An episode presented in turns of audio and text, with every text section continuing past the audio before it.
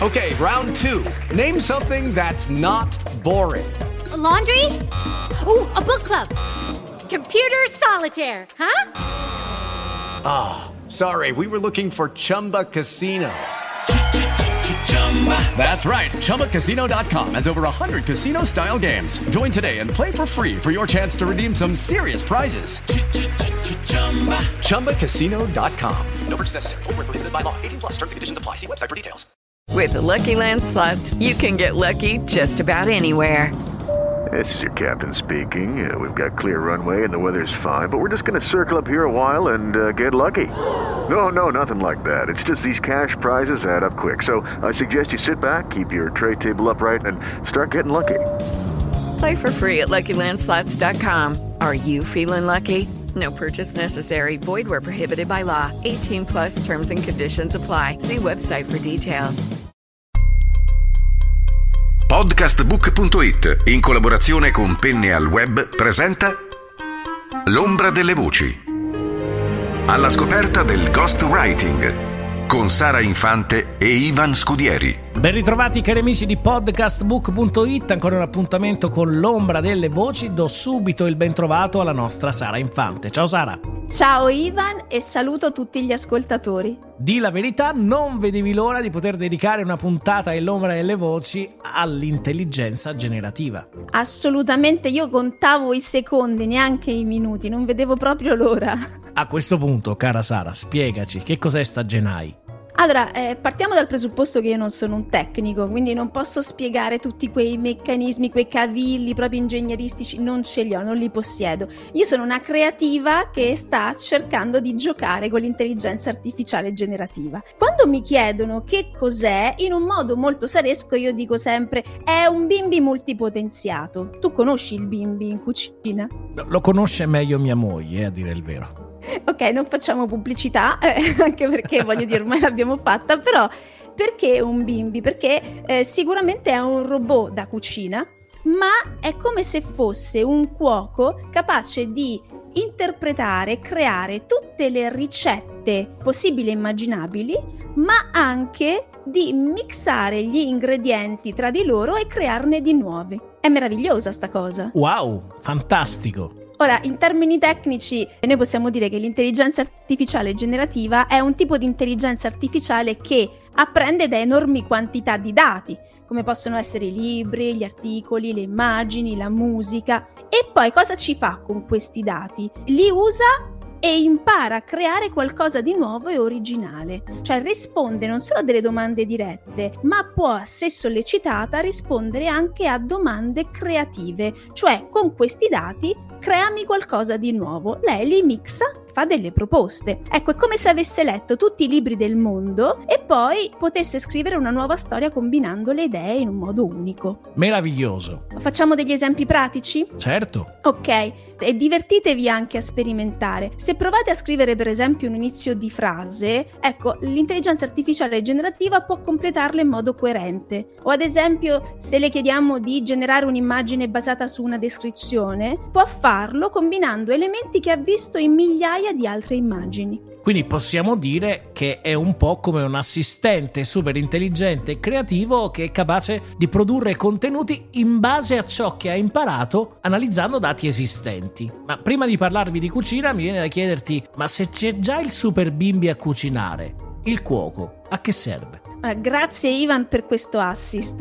Il problema è che il robot non sceglie gli ingredienti con cui cucinare, li riceve, chi glieli dà? Tua moglie, no? Tua moglie mette gli ingredienti nel bimbi e il bimbi produce. Vero. Quindi riceve delle indicazioni fornite dallo chef. La mente creativa e volente è quella umana, cioè la nostra, che fornisce indicazioni all'intelligenza artificiale generativa per eseguire quello che noi vogliamo che esegua.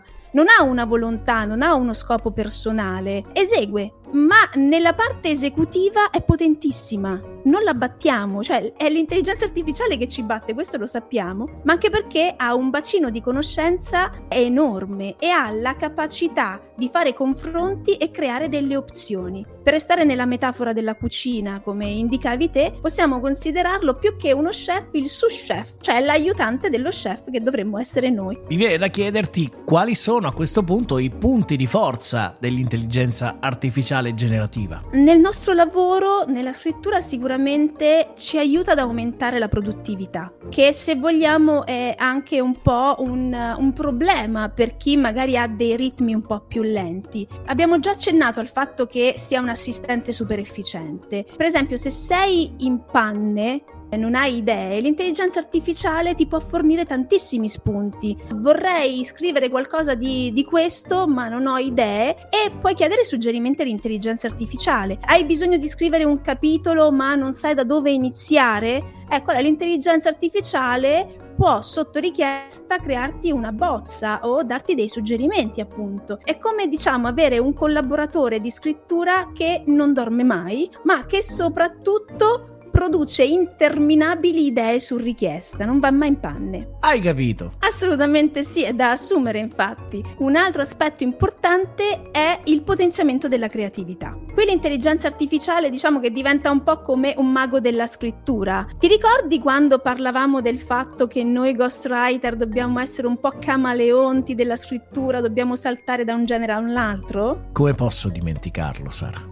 Ok, se noi volessimo esplorare dei nuovi generi, ecco, l'intelligenza artificiale ci può supportare in questo, cioè mescolando stili e generi ci dà degli input, anzi degli output e poi adesso andiamo a spiegare perché, molto validi. Ancora, vogliamo creare un personaggio all'interno del nostro romanzo con delle caratteristiche particolari che fatichiamo a comprendere del tutto, ad esaurire? Ecco, l'intelligenza artificiale, sotto richiesta naturalmente, può generare profili dettagliati. Però la cosa più interessante per me è che possiamo anche chiederle che cosa dovremmo chiedere per far sì che il suo output sia più performante. Cioè, dov'è che c'è l'influsso umano è nell'input, cioè nel tipo di domanda e di richiesta che fai all'intelligenza artificiale. Quanto più quella domanda è ragionata, è compresa all'interno di un'idea e di un percorso che già hai in mente e dai delle indicazioni chiare all'intelligenza artificiale, tanto più l'intelligenza artificiale generativa ti può rispondere.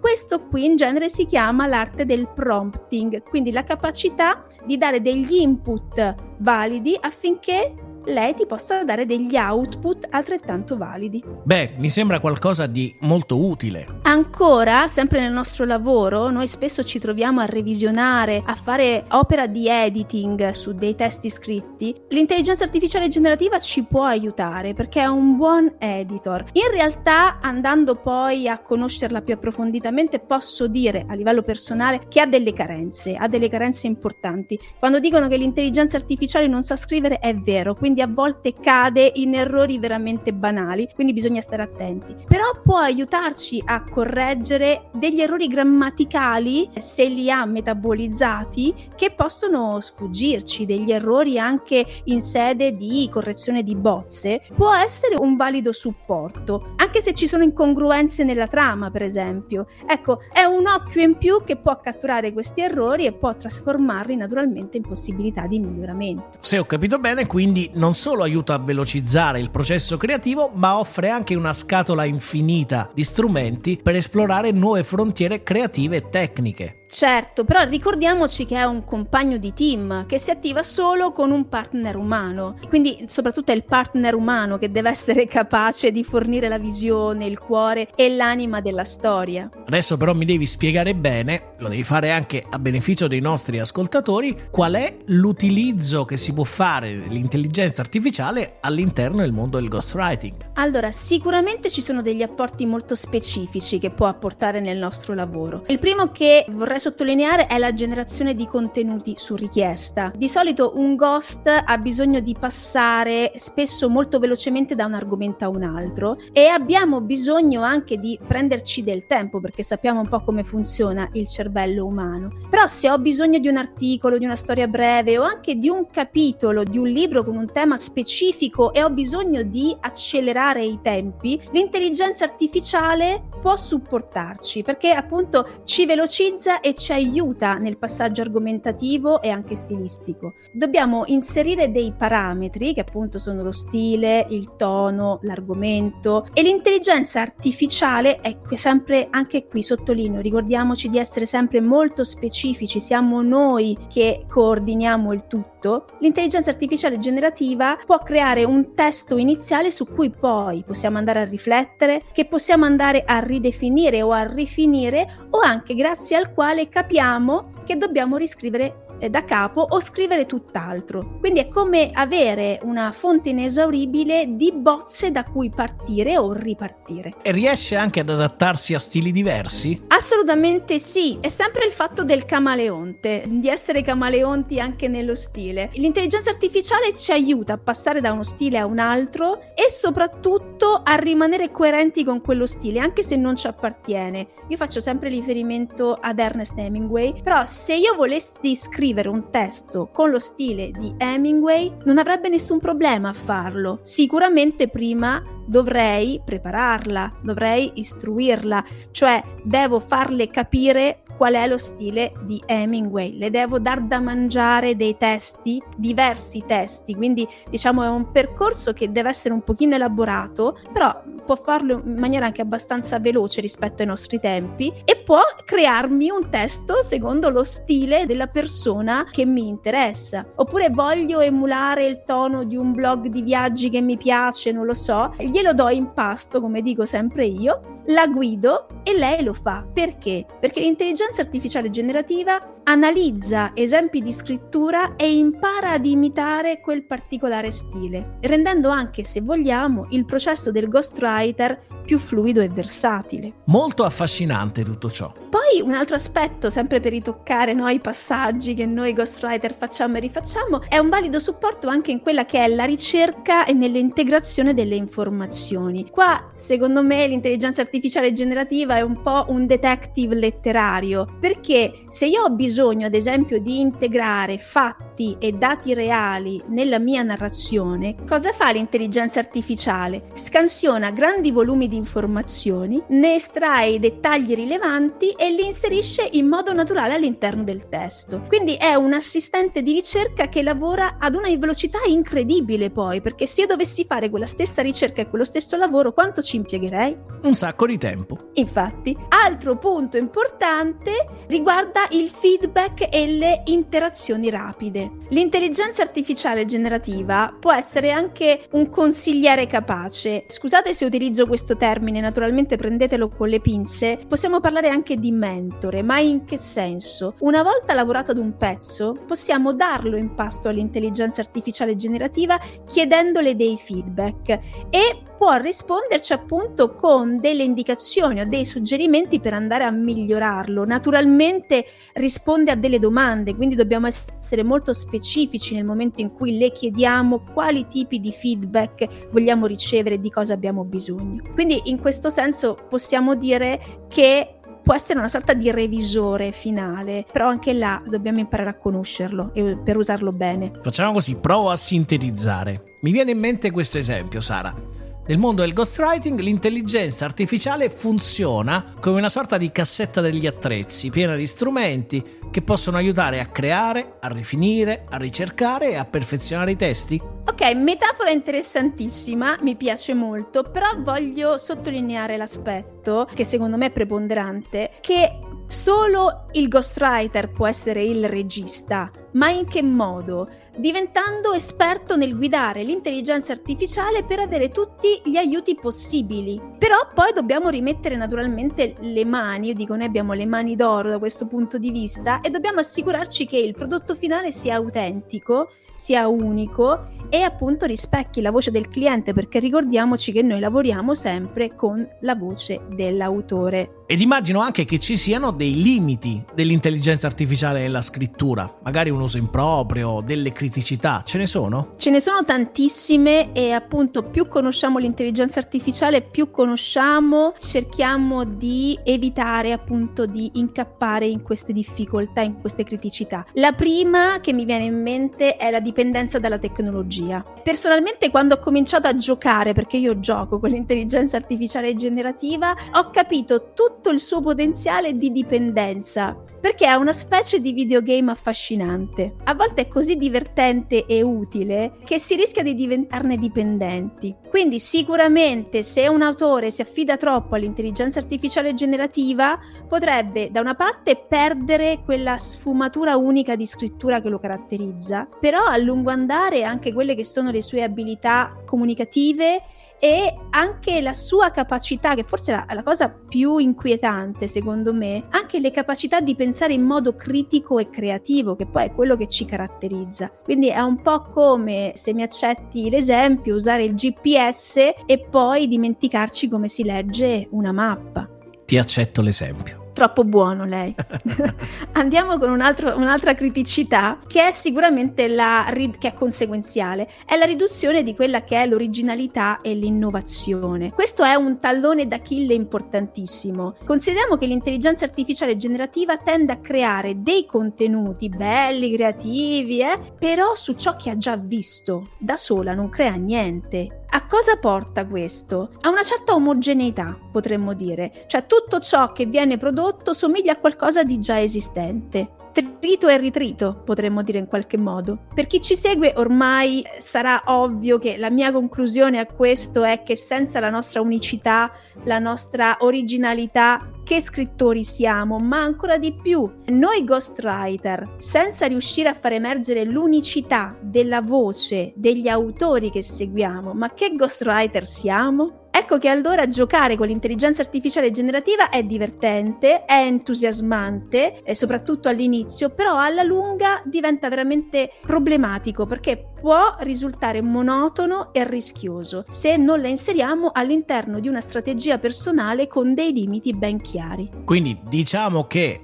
è sicuramente un aiuto, che viene in qualche modo in soccorso del ghostwriter che magari gli alleggerisce un po' il lavoro, però va adoperata con cautela. Assolutamente sì, con tanta cautela. Un'altra criticità è quello del sovraccaricamento di informazioni. Faccio un esempio veloce. Tu berresti mai acqua da un idrante antincendio? Mi sa di no, eh. Se potessi evitare, eviterei. Ma anche perché quanto spreco ci sarebbe, cioè il 99% dell'acqua andrebbe perduta e probabilmente quella bevuta sarebbe siano all'1%. Ecco, grazie all'intelligenza artificiale generativa possiamo generare veramente grandi quantità di contenuti in breve tempo. Però la nostra capacità di metabolizzazione di quei contenuti ha un limite e soprattutto ha un tempo. Noi abbiamo bisogno di tempo per capire e metabolizzare. Quindi può diventare sicuramente difficile gestire filtrare ciò che è veramente utile di tutta questa quantità e quindi a questo punto tu capisci che un sovraccarico significa anche grande sperpero. E qual è l'impatto che può esserci sulla formazione degli scrittori? Ivan, questo devo essere sincera, ti rispondo con una litote che a me piace tanto.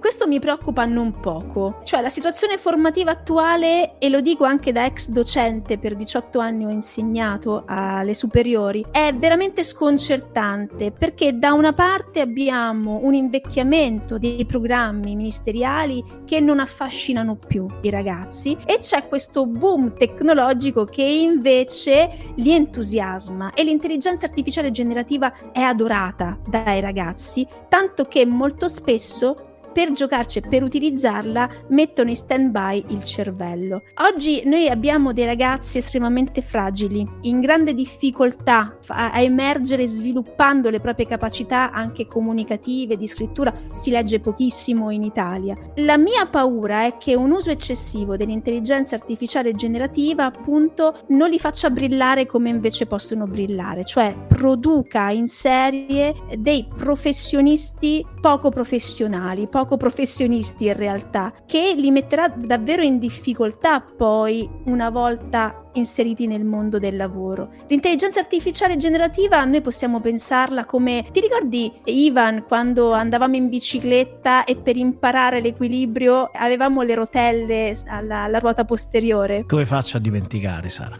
Ecco, quello ci aiutava, adesso neanche ci sono più, però quello ci aiutava in qualche modo a familiarizzare. Poi a un certo punto però per imparare davvero ad andare in bicicletta le abbiamo dovute togliere quelle rotelle. E allora pensiamo all'intelligenza artificiale appunto come a quelle rotelle che ci possono supportare, però poi noi dobbiamo essere capaci di andare da soli senza quelle rotelle. Se non siamo capaci di farlo vuol dire che non siamo formati. E leggendo anche libri e giornali vedo spesso che legata all'intelligenza artificiale c'è anche una questione legale ed etica. Guarda Ivan, questo è un aspetto veramente delicato ed è soprattutto oggi sulla cresta dell'onda, nel senso si stanno creando delle commissioni, anzi sono già state create, per produrre delle normative mirate, perché naturalmente possiamo immaginare che l'utilizzo e l'abuso dell'intelligenza artificiale generativa possa in qualche modo creare dei problemi da questo punto di vista. Molte piattaforme si sono già mosse,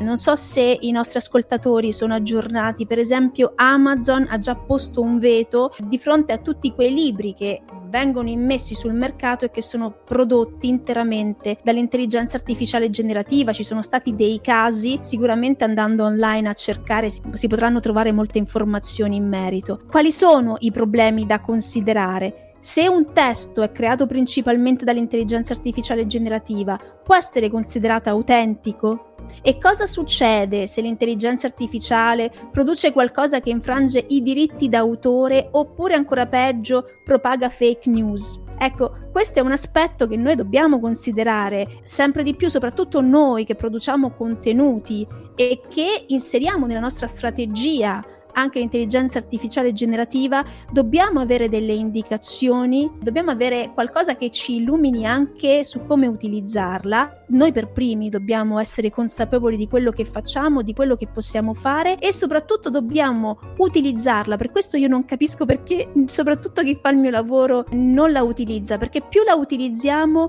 più possiamo capirne i punti di forza, ma anche i punti che dobbiamo saper gestire. E quando accade dobbiamo dobbiamo anche essere consapevoli di quello che possiamo fare e non fare per non creare poi dei problemi, perché poi chi, chi, la mette in circolo siamo noi. Insomma, quello che mi è chiaro è che l'intelligenza artificiale generativa è uno strumento potente che può sicuramente migliorare enormemente il processo creativo, ma che come tutte le tecnologie ha i suoi lati negativi che richiedono un uso responsabile e consapevole. Beh, secondo me l'obiettivo è trovare quel perfetto equilibrio per sfruttarne poi i vantaggi e mantenere l'integrità e l'autenticità del processo creativo umano. Guarda, mi hai rubato le parole. Guarda un po'. Ho creato un mostro, eh, Ivan. Eh sì. No, hai perfettamente, hai perfettamente, ragione. Il consiglio che posso dare, e lo ripeto, l'ho già ripetuto, ma è ripetita Juvan, è giocateci. Giocateci, conoscetela, usatela, utilizzatela, ma conoscetela per sapere fin dove possiamo arrivare e, e poi ci dobbiamo fermare. Parafrasando uno spot di Pirelli di qualche decennio fa, può anche avere letto tutti i libri del mondo, può anche conoscere tutte le lingue del mondo, può anche aver studiato gli stili di scrittura di tutti gli scrittori del mondo, ma la potenza è nulla senza il controllo. Amen. grazie Sara, alla prossima. Grazie a te Ivan, un saluto a tutti gli ascoltatori e grazie di aver ascoltato. Abbiamo avuto con noi Sara Infante che ci accompagna all'interno dell'ombra delle voci alla scoperta del ghostwriting. Podcastbook.it in collaborazione con Penne al Web ha presentato L'ombra delle voci. Alla scoperta del ghostwriting con Sara Infante e Ivan Scudieri.